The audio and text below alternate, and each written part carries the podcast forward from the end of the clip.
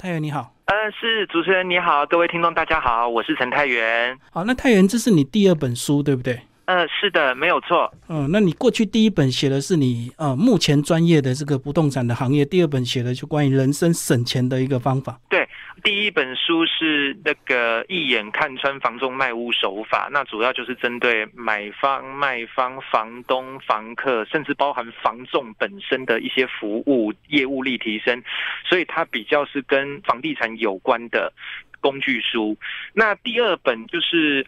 它是结合我的人生最呃，就是从负债最高三百八十万，那一路从存钱、省钱、呃还债、理债，然后到最后呃，一直到去年第十年的时候，做中介满十年的时候，买到人生第一间房子的这整个过程，那也是用把它定，虽然说是算是一个个人的历程啦。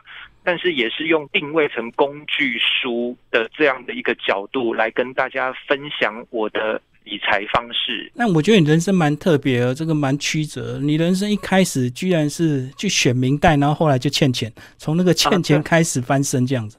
没有错，我在差不多十一年前那个时候，高佳瑜就是现在的港湖女神，她也是第一次呃出来参选那个内湖南港的市议员。当时我们几个人就是主新人连线。那我在选举的过程当中，我是松山新义区。嗯嗯。那选举的过程当中，就每一天都要烧钱。那因为其实大家认识我的人都知道，其实我家境还算富裕，所以我觉得就是在求学过程当中，在出社会以前，其实我对钱是没有什么特别的概念，就觉得哦要用钱，然后就伸手啊，爸爸妈妈就会给我这样子。对，那所以在选举过程当中才发现说，哦，原来钱这么重要哦，哦，每一天攻读生的便当费、时薪、广告面子、选举刊板、文宣、竞选 T 恤，然后什么这个通通都要做。对，那所以我选到后来就是都没钱了。最惨的那个时候的状况是，我连那个大楼广告看板哦，我选完了，可是我没有钱拆除，然后我还特别打电话请环保局。检举自己的广告看板，然后环保局帮我免费拆下来。我那时候穷到那样，因为已经负债两百万。那后来也因为选举的关系，才觉得说，哦，除了钱很重要之外，人脉也很重要。哦，因为就是哎，毕竟我爸爸妈妈就是普通老百姓，就只是一个商人而已。但是可能别人都是什么派系啊，后面有什么大佬啊，对，有金主，然后有什么组织啊，所以我就觉得，经过这一次选举的过程当中，虽然那时候才二十六岁而已，可是就深刻的体悟钱跟人脉的重要。所以后来在负债的状态，我就在想说，我到底要用选择什么样的工作来快速还债？那如果是这就有三个可以选嘛？第一个创业，那不可能啊，因为我已经负债两百万了，怎么可能还有钱创业？所以就不可能创业。第二个固定月薪，那也不可能嘛，因为固定月薪要还到何年何月，所以也就放弃了。那第三个就是业务可以选，那业务就是有保险、汽车、房仲、直销这些业务型的工作。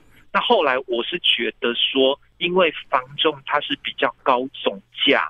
所以我觉得比较具有挑战性之外，它可以一边透过房仲赚钱之外的同时，还可以一边累积高资产的人脉。所以我想到钱跟人脉这两个结合在一起，我就决定说好，那就来做房仲了。嗯，所以这个对，这是因缘际会啊，所以就。选举落败，然后就做房仲这样。对，确实房地产因为它高单价，所以它相对它的呃层级啊以及专业程度更高，那它自然它的服务费就比较高。可是当你进入这个房仲的时候，你在书里又写到，其实你一开始遇到你所谓的第一个贵人介绍你进入房仲业的，结果你反而又被他骗了。对，其实我算是跟其他人的经验不同。一般人都是去呃永庆房屋啊、信义房屋啊，都是那种比较大规模、大品牌的体，对大品牌，然后有固定月薪。但是我一开始去的是那个个体户，就是一群投资客自己成立的那种房仲公司，嗯，所以我算是被。骗子领进门的那，因为当时那些股东们都是投资客，每天都在什么呃买完然后立刻卖掉赚差价什么之类的，对，所以我是在那样的环境耳濡目染之下长大的。对，那因为那个时候就是什么都不懂，啊，再加上说，呃，引我进门的是店长。那我那时候我也不晓得为什么店长这个职称就可以把我唬住啊！我就觉得说啊，店长不可能会骗人。嗯，那后来就是店长他就是拿了一个幌子，就是呃哄骗我投资，说哦这个物件买的好便宜哦，买完立刻卖掉就可以赚差价什么的。那于是呢，重点是他讲了一句话，然后就就是打中我心啊！他说做房仲哦，买卖房子。你要还债哦，要还到何年何月，对不对？做投资比较快啊。嗯嗯。而且重点是我希望你的父母亲可以早日对你刮目相看呐。哦，这句话打中。对，他就讲了这一句哦，我要想办法让我父母对我刮目相看。我就是被他这一句，然后就中了这样子。然后我就，我那时候还拜托爸爸妈妈那个给我钱去投。结果我爸妈就说不可能啊，天下没有这那白吃的午餐，怎么可能有这么好的事？所以我后来才去跟我高中同学借了这个五十万。可是哦，当我跟高中同学借了五十万之后，我爸妈知道，然后我爸妈就也拿出五十万，叫我把五十万还给我高中同学。嗯嗯。然后我爸妈说，反正既然要被骗，那要要欠钱，不如你就欠家里的人的钱，你不要欠外人，不要欠你高中同学的钱。你把这五十万还给他，那当时呢，我就是也起了贪念，我想说，那既然这样的话，那个同学也给五十，爸妈也给我五十，那我就干脆凑一百，所以我一百万我又投进去了，我就给那个店长，反正就投资越多就赚越多，就对。对，那时候就是想说投资越多赚越多啊，这样。然后就那个店长那时候他还开玩笑说：“哎，你这样子一次给我这么多，这样子我都没有利润了啦。那个卖掉房子之后的那个赚的钱，大部分都要给你哦。”然后我那时候我听了，我都还觉得不好意思。结果搞了半天，他那一阵子就常常都去那个林森北路啊，那个花天酒地啊，嗯，这样子，我就想说，哎，奇怪，到底怎么一回事？而且股东们都好像都不知道我有投入这一百万这件事。后来我终于忍不住了，我就我就问股东啊，结果股东才说没有啊，那个案子根本就不是那个店长可以做主啊，店长他就只是职位是店长，他并不是股东啊。然后我才知道说原来我被骗。那反正后来就是学到的社会经验就是说，就这种跟金钱有关的纠纷哦，最后你到法院去告人家的时候。基本上，那个就算诈欺，第一诈欺很难成立啦。啊，就算成立了，那个罪哦也很轻很轻，非常轻啦。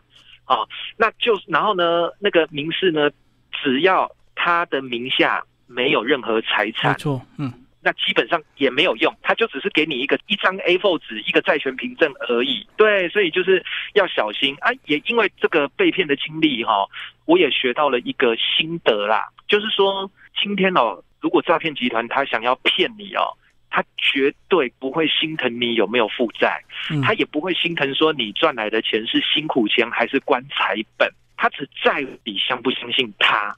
所以就是说，我们一定要小心。像就是我后来接触到，其实有有很多那种诈骗，就是他会摆阔装阔，然后外表穿的光鲜亮丽，好像很顶级，可是呢。认识你没有多久，就可能短短一两个月而已，马上就鼓励你投资。嗯，通常这样的状况都要提醒听众朋友们，一定要提高警觉，警就是要小心。我们要求合理的报酬啦，哦，不要被短期的利益给蒙蔽了心，这样子。所以那时候你才刚出社会没有几年，就已经负债等于三百多万，对不对？对。三三百万，对对对，嗯嗯嗯，对。然后后来又有一个交易纠纷，又八十万，所以人生最高是负债三百八。后来是怎么样才比较正常的开始还债的一个管道？呃，其实哈，因为做房仲哈，它是一个累积的工作，它可能就是呃，或许一开始效果不会出现。对，像我做房仲第一年哦，我当时的年收入哦。大概才不到八万块而已，一年哦不到八万块。可是我从第二年开始哦，几乎年收入换算每个月的话，然后至少大概都有将近十万块，那有时候甚至会超过十万块。可是我必须要说的是，其实我在做中其实大概是一到七年这段时间呢，应该至少有七年的时间，我每一天工作绝对是至少超过十二个小时，而且我几乎都是公司最晚下班的。我常常忙到晚上快十二点，甚至超过十二点才下班。嗯嗯，所以就是这个也是用时间、用体力，因为才呃那个三十岁上下啊，身体觉得还 OK，然后去这样子去换来的。那就是随着时间这样子累积、累积、累积，有了能力了，有了专业知识了，也有老客户了。好，然后越来越有经验了，那当然就现在就哎上班时间也减少了，那但是可能呃赚的钱还是可以维持跟过去一样的水准，哦，那就是那个呃就会觉得说哎越来越轻松这样子。那我觉得这个跟领固定的月薪要看老板的脸色，然后我再怎么努力还是还是一样的钱，我就算偷懒还是一样的钱，跟我做业务。我一开始可能很辛苦，赚不多，但是我只要努力、持续累积，然后呢，哎，越做就可以越轻松，哎，却还是一样享有不错的收入。好，就是一路这样子过来。那当然，这个是开源赚钱的部分。好，那当然还有节流的部分。嗯，那个节流的部分哈，就是比如说，呃，基本上。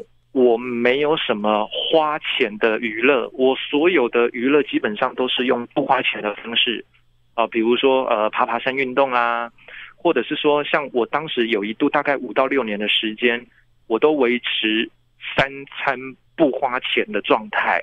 好，那怎么做到三餐不花钱？那个时候我早餐我做综合水果早餐。那我那时候就是呃卖给同事一盒五十元，比如说苹果切四分之一，嗯嗯，芭辣四分之一，柳丁四分之一，香蕉四分之一，那我自己吃四分之一，那另外四分之三，那我就一盒五十元卖给同事，于是我早餐有一百五十元的收入，那这一百五十元可以折抵我买水果的成本，那可能还有一点点剩，对，那我就可以去买鸡蛋跟青菜。然后搭配，因为我们公司不是信基督教，就是传统的，呃，农历初二十六都要拜拜，那会有那个泡面。那公司的同事都知道我负债，所以基本上他们午餐拜拜后的泡面都会礼让给我吃，都留给你就对。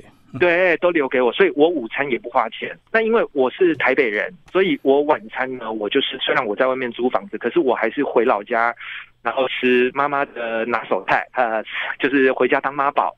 所以我有很长的时间就是三餐都不花钱。那包含像看电影，我每个礼拜都有看电影的习惯，可是。人家看的是首轮，一张票三百块，加个爆米花饮料，可能就快五百块。对，没错。你就算信用，对你就算信用卡打折，应该也要至少快三百以上。但是我看电影，我看的是二轮电影，那九百五十元套票十张，等于一张票只要九十五块，而且它一个厅播两部片，等于一部片不到五十块。对，而且他可以看一整天，你还可以进进出出。然后包含说，像我也曾经我在负债这个过程当中，你也知道，我们去。我们的二三十岁总是会接到同学，甚至当兵的同梯的学长学弟的喜帖红色炸弹。像那个时候，我也会厚脸皮的跟他们说，我可不可以当你们婚礼的工作人员，或者是我帮你主持婚礼，或者是帮你在婚礼呃唱唱情歌来做一个折抵，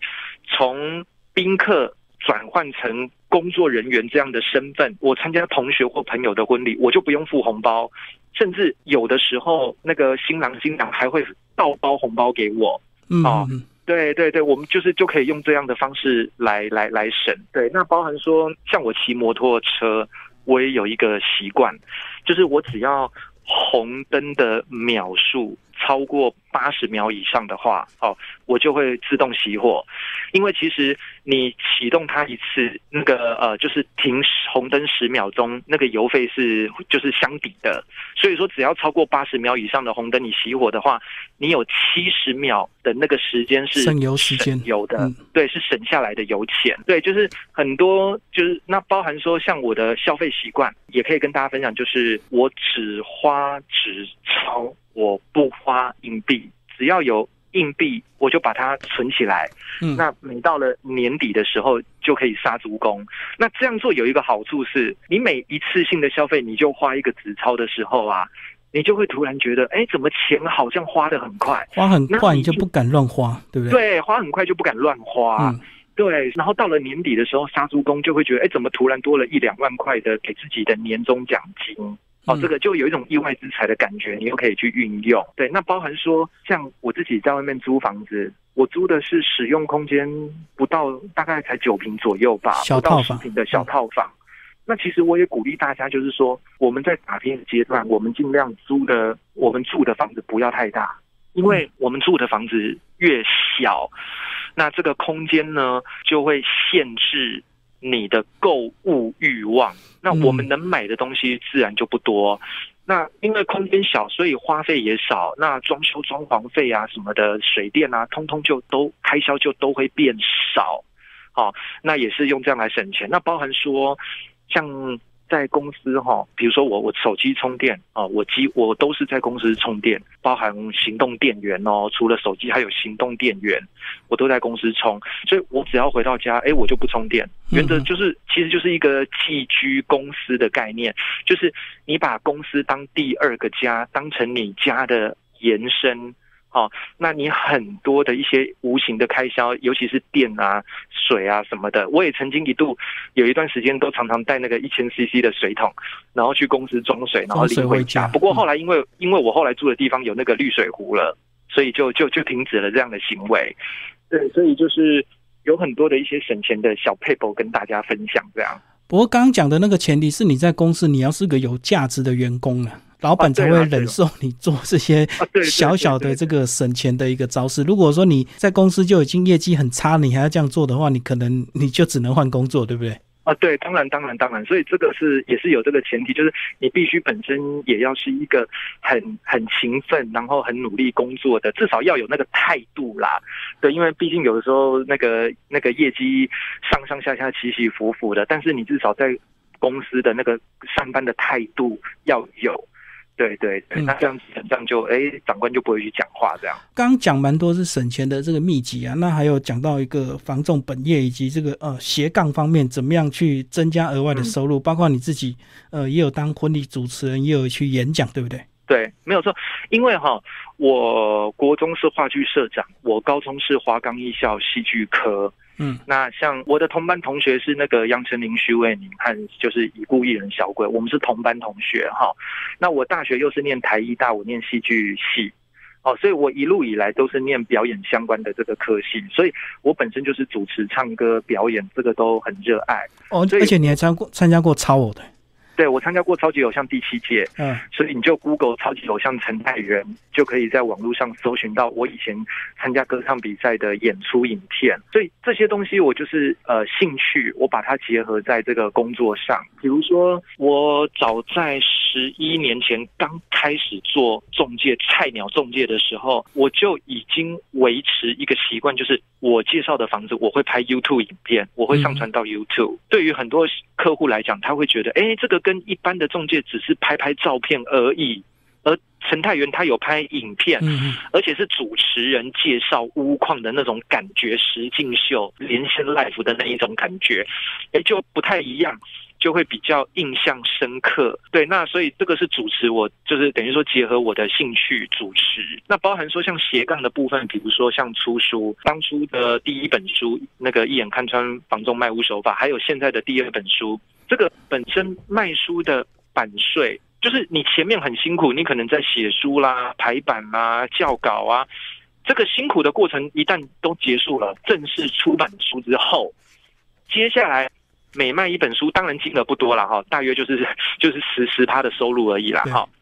哦，那可能比如说一本书三百块，那作家就是赚个三十块，没有错，可能卖卖单本的利润不高，可是当你出书之后。之后的每一次的这个版税的收入，它是最最最最轻松的被动收入。对，一直累积。嗯，对，所以也也鼓励大家，其实趁现在疫情期间三级警戒，如果说工作暂时找不到，然后整天待在家也不晓得要做什么，其实也可以写写书。哎，说不定疫情解封了，投稿也投稿上了，哎，人生出版第一本书有被动收入。那除了有这个收入之外，哎，你也可以。因为出书，你可能就是呃，可以去上上通告啊，哦，然后有一些那个演讲的活动啊。比如说，我举一个最经典的例子，嗯嗯，像我在出第一本书的时候，出完，然后呢，我因缘际会要上一个益智节目，那个时候是呃黄子佼佼哥，他有一个益智节目，那他们那一集就是要找的来宾全部都是作家，就是只有作家才能上那一集的节目，所以我就因缘际会上了那个节目之后，我就认识了佼哥，也因为出书认识佼哥，也因认识佼哥之后，哎，焦哥他现在买的房子当时是跟我买的。然后他之前住的房子后来也被我卖掉，那就因为所以就是说这个斜杠的部分，作家的这个部分上通告的部分，他最后竟然也可以回到注意本业身上，哦，哎，这个都是无形中的，就是哎互相帮忙这样。不过在这边要跟大家分享的是说，在发展斜杠的前提就是本业要先顾好。千万不要说哦，你的本业没有顾好，然后你就去发展斜杠，因为斜杠它就好比说煮开水，你没有一百度，它就是不会沸腾。你就算努力努力累积，花了很多时间跟金钱到九十九度，不好意思，没有到一百度，它就是不会沸腾。所以斜杠它它有的时候不是马上立即会看出一个。成果出来的，所以如果因为发展斜杠而导致你本业的收入大减、锐减的话，那我反而就我们就不建议这样子做了。那我是在自己有充足的粮草之下，包含说，因为我因为前年的收入不错，所以我去年每一天晚上我就是闭关写书。才有今年能够出书。我是在前年粮草充足的情况之下，才在去年写书，才有办法在今年出书的。所以，我就是呃，一定是要在一个呃经济状态无虞的状况之下去发展斜杠。这个是要提醒听众朋友们的。然后，这个章节讲到最后，就是讲到买房子，甚至有个观念是，你也提到说，有时候你把自己的房子去租人家，租别的房子，有时候并不一定不会不划算，对不对？没有错。因为现在的房贷利率真的很低，像像我在去年年底我买房，啊，我的利率才一点三一趴而已耶。那你想想看啊，我的房贷利率一点三一趴，可是现在的普遍的租金回报率是至少两趴多以上。对，那两趴多减掉一点三一，你至少还有零点七趴以上的这个这个赚头可以去。养房贷的本金，嗯，对，所以说买房子然后靠收租来养房贷是一个蛮不错的选择。像我这一次我的本地摊还是两万八，但我的房客呃每个月租金两万块，所以我养一个总价将近一千万的小套房，但是我每一个月只要多拿出八千块，我就可以养它了。对。那对，然后再加上就是说，其实我们像我自己现在也是还还是在租房子。那我在租房子的过程当中，我会建议大家尽量去找，就是可能是地主户，或者是他的房子本来就已经没有贷款了，就是他可他根本就是不缺钱的包租公包租婆。嗯嗯。因为我的房东就是这样的状态，他并没有要缴房贷，他只是就是就是收租而已，房子多，那所以我的租金就可以比较便宜。那我就是。两头赚，因为我现在出的房子跟我买来收租的房子，地理条件啊、相关的位置啊、使用空间啊，其实都很像，就就是格局什么都很像。可是我的房东上我一万六，可是我自己拿来收租的却收两万，收两万，你每个月还赚四千。对，这这两这光是这两间就差距就有四千块。对，所以就是说，这就是一个双头赚的一个概念，进可攻，退可守。所以这个就跟大家分享，然后还有就是买房子哈，我不一定可以告诉观众说买什么样的房子会赚钱，但是我可以告诉大家买什么样的房子会省钱。好，比如说我们尽量至少要买两面采光的，因为你两面采光空气流通的话，夏天如果真的通风好的话，夏天不一定要开冷气哦。嗯，因为对流强。对，那你就省电费。第二，采光一定要好，采光好的话。白天不一定要开灯哦，哎，这也可以省。第三，我们尽量选有天然瓦斯的房子，因为我们的电费是用集聚往上算的，就是你用电越多，它一度的电费会单价会越高。没错，对，所以如果我们的洗澡是用天然瓦斯而不是用电，如果我们煮东西是用天然瓦斯而不是用电的时候，让天然瓦斯帮电费拉低集取的话，你的水电开销就会变低。嗯，而且你。多了瓦斯费，你就多一张发票，就多一个中奖机会。嘿，所以这个也可以跟大家分享。真的，如果你家里什么都是用电，比如说电热器、电热炉的话，或者是什么，自然你的用电就会增加嘛。没错，而且你用用越高，它一度的电费的单那个那个一度的计价会更高。所以就就是有很多的省钱的这些配包。我这一次这个出书的内容，其实最主要是要跟大家表达的是说，财富自由的路径。不外乎就是，呃，存钱、赚钱、投资、资产。那资产最后一步就是你为自己创造一个被动收入的一个金鸡母。那一般人的过程，因为他是领固定月薪，哦，所以他他可能就是需要靠投资来搭配，最后到资产。但是我的状况是，呃，存钱、赚钱，我就。其实我算是跳过了投资这一块，直接到制产的这个步骤。嗯，所以我只是想跟大家分享，不是说不用投资，投资也很重要，只是投资总是有赚有赔，只是我们有时候工作太忙，已经没有其他的时间跟精神去钻研投资的情况之下。那再加上王永庆的一句名言：“赚一块钱不是赚一块钱，省一块钱才是赚一块钱。”嗯嗯，如果连王永庆他都是这个概念的话，只要我们可以把省钱、存钱跟赚钱这件事情发挥到极致。那个就算不就是你不一定懂投资的话，终究你还是可以到达财富自由这个最终的这个阶段。他这句话就是说，赚钱其实你还是要缴税，你还是会有很多额外成本，但是省一块才是真正的一块钱。没有错，没有错。所以省一块比赚一块重要。外在的环境，老板要给我们加薪减薪，对这个都不是我们可控的。我们买股票，它会涨会跌，这个也不是我们可控的。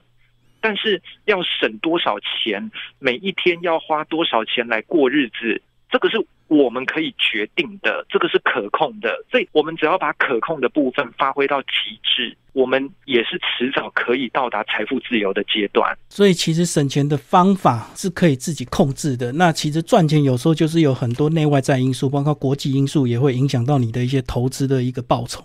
对对对，那所以就是基本上，我觉得投资就是像我这个人就很保守，我的心脏很小颗，我没有办法忍受亏损，所以基本上你要我选，我基本上我就是选那一种，就是呃不用赚很多啊，至少要保本的那一种啊。可是通常保本的投资工具基本上就是赚不多。那但是好好加在的是，我本业防重很会赚，那当然就是我还有一些就是兼差斜杠的部分可以加成我的事业，所以。所以我本来就不需要去选高风险的投资工具啊，嗯，好。对对对，所以这每个人当然就是都因人而异啦。那但是主要是这一本书主要是要跟大家分享的，就是我们把可控的因素发挥到极致的话，其实也是可以达到财富自由的。对，而且赶快开始入门着手，不管是你透过什么样的方式来省钱，早点达到财富自由，你才能够有额外的时间跟心力去做你真正想做的事情。没有错，像现在哈，我想说利用这个节目哈，再跟大家分享一个小故事。大家可能可以 Google 一下那个张国伟，就是那个叫星宇航空吧？啊，对，他就曾经，大家这个都 Google 得到哦。他曾经就公开的对媒体说，很多网友都都酸民啊，都酸他说啊，你就是靠你老爸的遗产呐，所以你才有办法星宇航空啊，你才可以这么有钱呐。哎，他就很坦荡荡的面对记者媒体，告诉大家说，对。我就是靠我爸的遗产，我才有办法这样子。哎，这个时候我才恍然大悟，就是说，只要我们不啃老，我们不要当啃老族，但是我们当妈宝，我们当靠爸族，其实幸福的不得了。尤其是因为现在这个疫情期间的影响，我们收入锐减，甚至没有工作。其实现在很多都跟家里的关系都蛮疏离的。我们可以借由这个机会，就干脆就不要在外面租房子了，回去跟爸妈一起住。嗯，那你还可以省房租，还可以因此省三餐。你这样算下来，哎，日积月累，这个钱也很多。同时，你只是陪伴父母而已，你真的不用多做点什么哦。嗯，对于现代人来讲，陪伴而已，晚餐跟家人吃而已，这样子就叫做尽孝道哎。很多人都觉得哇，你这样就是陪伴父母，哇，你好孝顺哦。像我都跟人家说，我只是为了省晚餐钱，我回家跟我妈妈吃饭而已。然后大家都觉得我很孝顺，然后我自己都还很心虚。我想说，我到底在孝顺什么？我只是回家吃饭。可是很多朋友都说，你知道现在很多人那个跟家人都关系都很疏离，你知道吗？所以我鼓励大家当妈宝靠爸族，但是不要啃老。那其实在家里对父母亲而言，有你的陪伴多一双筷子。然后还帮你省钱，那你陪伴就是尽孝道，这个何乐而不为？嗯，而且对父母亲来讲，多煮一个人菜是很简单的事情。那他要的只是小孩能够随时看到而已，他并不期望多一个人多一个人，他煮菜还比较好煮，比较容易，真的。对呀，还还还，他那个菜还比较好买嘞，人太少还不晓得怎么煮饭嘞。嗯，因为我常一个人煮，一不小心就煮太多，因为为了为了省麻烦呐，为了不想那个料留下，又要冰，又要又怕过期，干脆全部丢下去，一丢下去就变太多，就要吃两餐，就很痛苦。没有错。然后像现在哈，早期啊是那个农业社会，嗯，那所以就是说很需要靠体力的工作，那所以。才会有所谓的三餐的概念。可是现在你会发现，有越来越多人鼓励大家吃早午餐，而且这个不是我教的哈，这个大家都可以 Google 关键字，好，我那个可以自己去查，有相关的文献报道，有那个你可以 Google 那个不吃早餐更健康，还有就是说那个一六八断食法。我强调，我不是医生，我没有医学背景啊，这个东西大家都自己做参考。那我只是要表达的意思是说，其实呃，现代人真的就不可能饿死啊，只有吃太多的状况。那其实你一天三餐，你缩短成一天两餐，你可以省钱，相对的，其实好像还比较健康哦。啊，我自己身体力行，感觉是这样，对，所以也跟大家分享。因为你吃了早午餐，你自然到了下午你就会吃午晚餐，所以你无形中就会省下一餐，对不对？而且你也不会过胖，因为晚上吃的确实比较容易囤积在体内这样子。所以为什么很多人都鼓励大家